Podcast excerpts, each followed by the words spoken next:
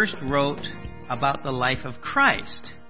Then he wrote about the life of the church in the book of Acts. So 40 days after Jesus was raised from the dead, he ascended to heaven and gave instructions on advancing the church. 120 people waited, as he instructed them to. Ten days later, the Holy Spirit was given to the church with special signs. That was in chapter 2. Peter preaches and thousands are added to the church. People are healed through the disciples. Nobody knew that that would really keep going when Jesus was gone. The disciples boldly speak in the temple. Peter and John are drugged before the council and threatened. Chapter 4. The believers pray for more boldness to proclaim the truth. The believers share everything in order to advance the gospel. Ananias and Sapphira lie about their giving and they're struck dead. Chapter 5, fear comes in all. no surprise. And there are more miracles. The apostles are arrested again. Gamaliel warns the council against punishing them, but they're beaten and released. They rejoice and preach even more. Seven helpers are chosen in chapter 6. Stephen, one of those, does many signs and wonders and preaches Christ. The Jews use deception for the first time against the church that we know of. Stephen, Stephen preaches boldly and is stoned to death. Saul, Paul, later, accepts it as good. And Saul ravages the church. Then we have his future friend Philip's amazing ministry. There's miracles. There's teleportation. Hello? And then what does he do? He preaches the gospel. Saul is then converted. In chapter 9, the Jews almost immediately try to kill him. Peter raises Tabitha from the dead. Peter is taught that Gentiles are to be accepted into the church without adhering to the Old Testament law. That is to say, without becoming Jews. It's in chapter 10. The Gentiles are given the Holy Spirit with special signs, and the church grows explosively. A decade has passed now, and in spite of all the opposition to the gospel, it has spread throughout the entire Roman Empire. Most all the Jews who would believe are now Christians.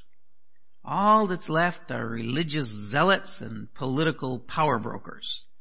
They are desperate and will take every action they can against the believers.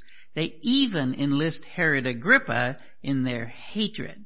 Herod the Great's grandson, father to the Agrippa that we talked about last week. And Peter is now made a prisoner. About that time, Herod the king laid violent hands on some who belonged to the church. He killed James, the brother of John, with the sword. And when he saw that it pleased the Jews, he proceeded to arrest Peter also. This was during the days of unleavened bread. And when he had seized him, he put him in prison, delivering him over to four squads of soldiers to guard him, intending after the Passover to bring him out to the people. So Peter was kept in prison, but earnest prayer for him was made to God by the church. The Jews just wanted to stop the spread of the gospel. Well, really, they wanted to stamp it out. Herod wanted to take Peter's freedom and use this as a publicity stunt, kind of to boast his numbers in the polls. Why else have 16 soldiers guard him? And why do it right after the Passover when everyone was still there? Herod believed the Jewish rulers could be used to keep the masses in order. He was wrong. And they were wrong. because they asked, he killed one of the inner circle of Christ. Imagine the feelings of the church. One of Christ's closest three apostles was killed, murdered. A second was in jail, scheduled for execution. But the church prayed. Well, when things are tough, can we at least pray. Now when Herod was about to bring him out, on that very night, Peter was sleeping between two soldiers, bound with two chains. The sentries before the door were guarding the prison, and behold, an angel of the Lord stood next to him, and a light shone in the cell. He struck Peter in the side and woke him, saying, Get up quickly! And the chains fell off his hands. And the angel said to him, Dress yourself and put on your sandals. And he did so. And he said to him, Wrap your cloak around you and follow me. And he went out and followed him. He did not know that what was being done by the angel was real, but thought he was seeing a vision. When they had passed the first and the second guard, they came to the iron gate leading into the city. It opened for them of its own accord. And they went out and went along one street, and immediately the angel left him. When Peter came to himself, he said, Now I am sure that the Lord has sent his angel and rescued me from the hand of Herod and from all that the Jewish people were expecting. Why did God make Peter wait? He was in prison for days. Why do we have to wait? How in the world could he be sleeping? uh, what took him so long to realize it was not just a spiritual vision, but a physical reality? Think of the miraculous steps in gaining Peter's physical freedom. The angel. Wow. Peter had seen angels before. The light. Peter was at the transfiguration. You won't see it brighter than that. The chains just falling off. Well, Peter had seen the chains of death broken. The guards he was chained to didn't wake up. like the guards at Jesus' tomb. The sentries didn't notice him. The guards at two stations just let him walk by. And the gate opened by itself? Well, here's an interesting question. Why didn't God just teleport him like he did Philip? Get him out of there. The answer is, obviously, this is the best way to spread the gospel. But why? why is that the best way? Well, back to our first questions. How could Peter sleep? He really lived by Jesus' words, do not fear those who can kill the body, but cannot kill the soul. Why did it take him so long to figure it out? I think Peter was so attuned to the spiritual that he almost forgot the physical. so why was it better to spread the gospel this way? Well, it has to do with the people in the church. They needed faith to be free. When he realized this, he went to the house of Mary, the mother of John, whose other name was Mark, where many were gathered together and were praying presumably for him. And when he knocked at the door of the gateway, a servant girl named Rhoda came to answer. Recognizing Peter's voice in her joy, she did not open the gate, but ran in and reported that Peter was standing at the gate. They said to her, You are out of your mind. But she kept insisting that it was so, and they kept saying, It is his angel. But Peter continued knocking, and when they opened, they saw him and were amazed. But motioning to them with his hand to be silent, he described to them how the Lord had brought him out of the prison. And he said, Tell these things to James and to the brothers. Then he departed and went to another place. I'm reminded of John the Baptist's father, Zechariah. He had prayed all his life for a son, and when God sent Gabriel to tell him he would finally be granted his desire, he couldn't believe it. How could these people be praying for Peter and not believe he could be free? Surely they had prayed for James as well. But Herod killed him. Why did Peter tell them to report this to the other, James, and to the brothers? Why did Peter go to another place? I mean, where did he go? Is it important that John Mark is mentioned. This group did not have the leaders of the local church in it. They didn't have any apostles with them. Uh, Peter may have gone to wherever John was, actually. What this group did have was the attention and care of God on them, like we do. Us, right here. They needed spiritual strengthening. Maybe like we do. They believed in Peter's spiritual freedom, but they couldn't translate it to the material. Okay, their theology was messed up. They thought Peter had an angel.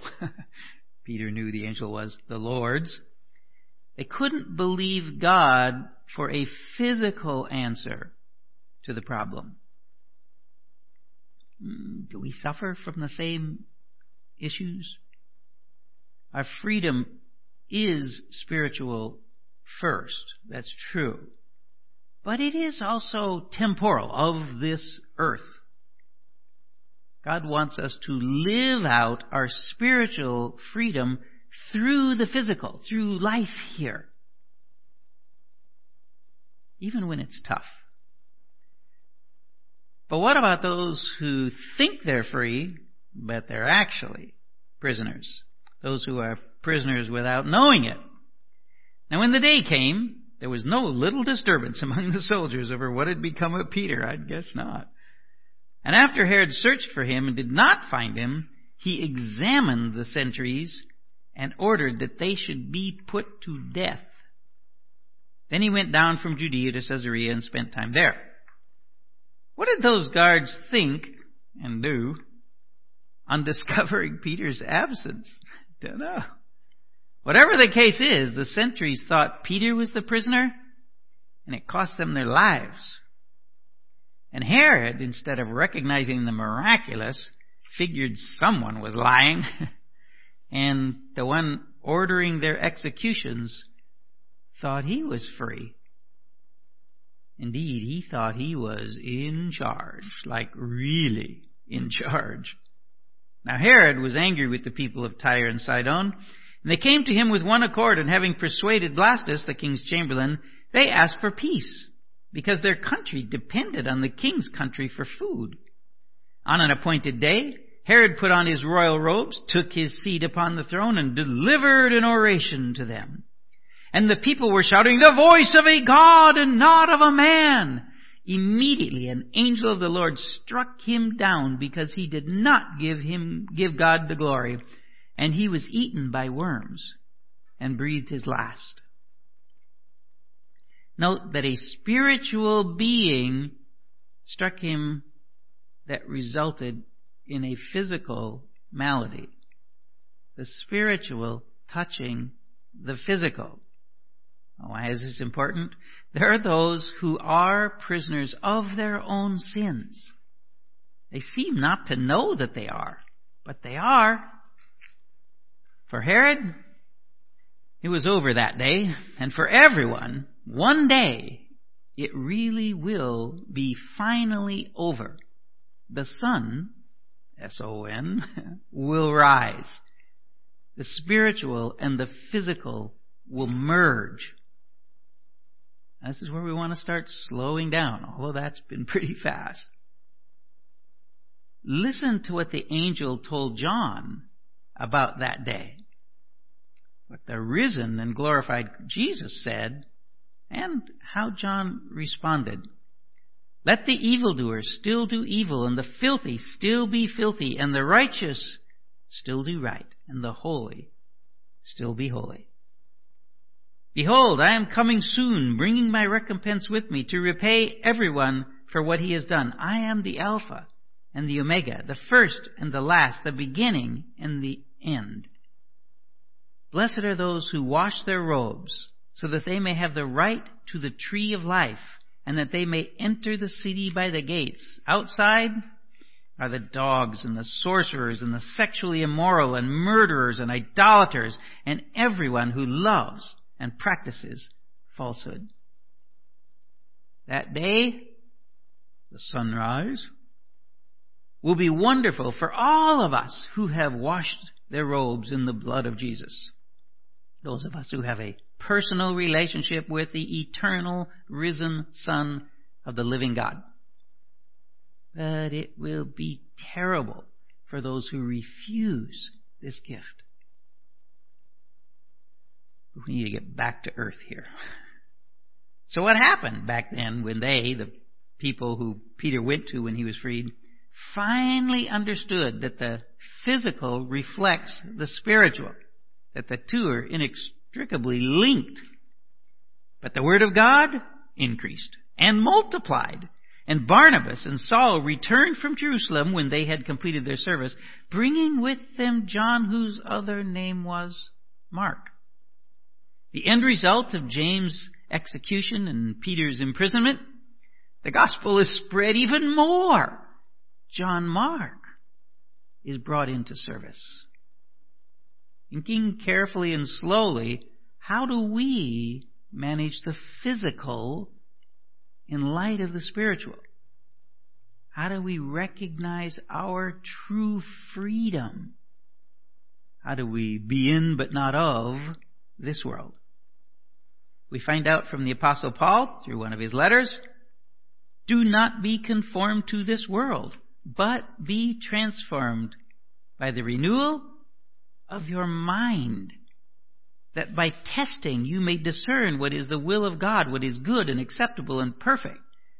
By the careful study and application of God's Word, we can know what His will is. We can know the will of God. Wow we can live our physical lives in freedom in a way that reflects our spiritual freedom. Really?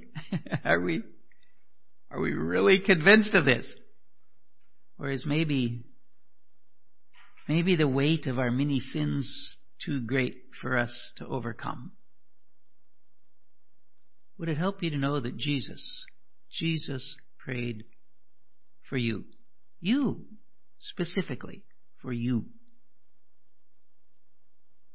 Let these words of Jesus' prayer on the night he was betrayed sink into your soul. He's in the middle of praying to the Father, specifically for the 11 apostles that were with him, where we pick it up. And I am no longer in the world, but they are in the world. And I am coming to you. Holy Father, keep them in your name, which you have given me, that they may be one, even as we are one. While I was with them, I kept them in your name, which you have given me. I have guarded them, and not one of them has been lost except the son of destruction, that the scripture might be fulfilled. But now I'm coming to you. And these things I speak in the world that they may have my joy fulfilled in themselves. I have given them your word, and the world has hated them because they are not of the world, just as I am not of the world. I do not ask that you take them out of the world, but that you keep them from the evil one. They are not of the world, just as I am not of the world. Sanctify them in the truth. Your word is truth. As you sent me into the world, so I have sent them into the world. And for their sake I consecrate myself, that they also may be sanctified in truth. I do not ask for these only, but also for those who will believe in me through their word. That they may all be one, just as you, Father, are in me and I in you, that they also may be in us so that the world may believe that you have sent me. Hmm. We can be one with Jesus, with the Father, with each other, with the whole church, corporate they call it, the, the invisible church, the church of Jesus Christ in all the different denominations and all the different nations and all the different languages all over the world. One to continue. There are two kinds of freedom that we enjoy. The temporal, the physical here, and the spiritual, which is eternal. It's the spiritual that ultimately matters. But the physical should be a reflection of it. And in the new creation it will be. Wait till you see your new body, you'll be astonished yourself. We want every person to have this freedom. Remember what the angel said about how things will eventually, on that day, they'll be fixed. People will be what they will be eternally. And there won't be any chance of change at that point. And Jesus said he's coming soon and will repay everyone for what they have done unless they've been washed in the blood of Jesus. John said all those whose robes are washed have the right to the tree of life. They have the right to eternal life. Remember those whose physical lives reflect spiritual death, they don't. Listen to the very next words. Right after that, John recorded these. I, Jesus, have sent my angel to testify to you about these things for the churches. I am the root and the descendant of David, the bright morning star.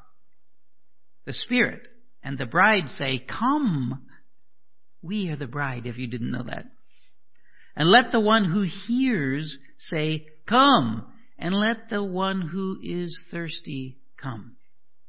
Let the one who desires take the water of life without price. And how do we take this water of life? Admit you need it.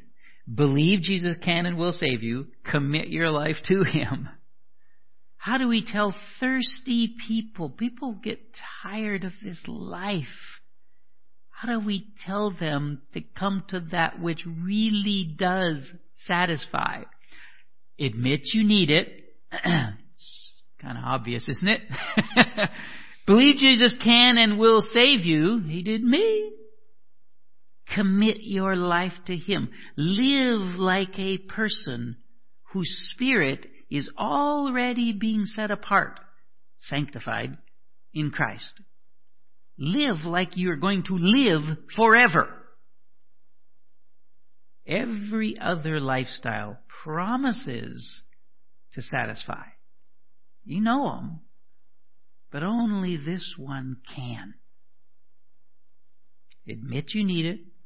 Believe Jesus can and will save you. Commit your life to Him. That's it. That's all we gotta say.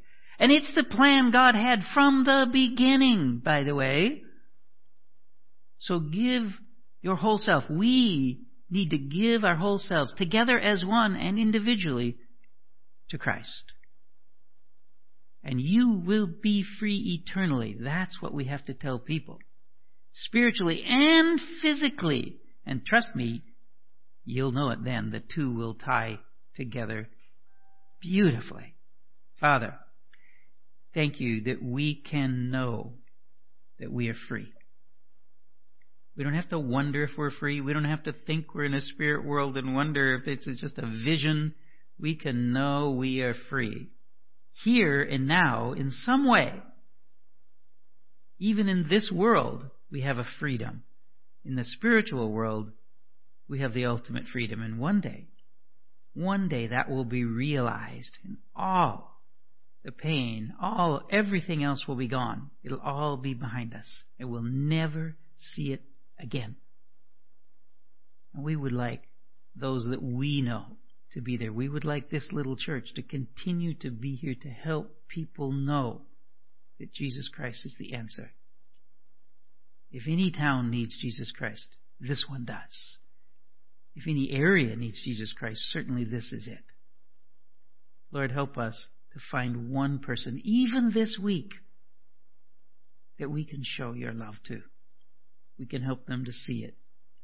And we can say, you know, maybe you should admit Maybe you should admit that it's not okay. You're not all right.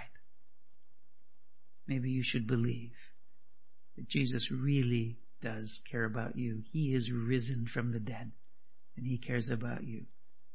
And maybe then you will commit your life to Him. Eh, not perfectly. We're not there yet. But we can be. And one day we will be. Help us somehow, Lord, to find someone we can just share the simple ABCs with. And then uh, give us the boldness to do so, because it's not an easy task. Satan certainly stands up against us every time we try to do it. So thank you, Father, for your help. Thank you for this little church and the many people over the years and years, decades that this church has been here. It has helped so many people. Pray that you would help us to make a difference. Thank you, Father. In Jesus' name we pray. Amen.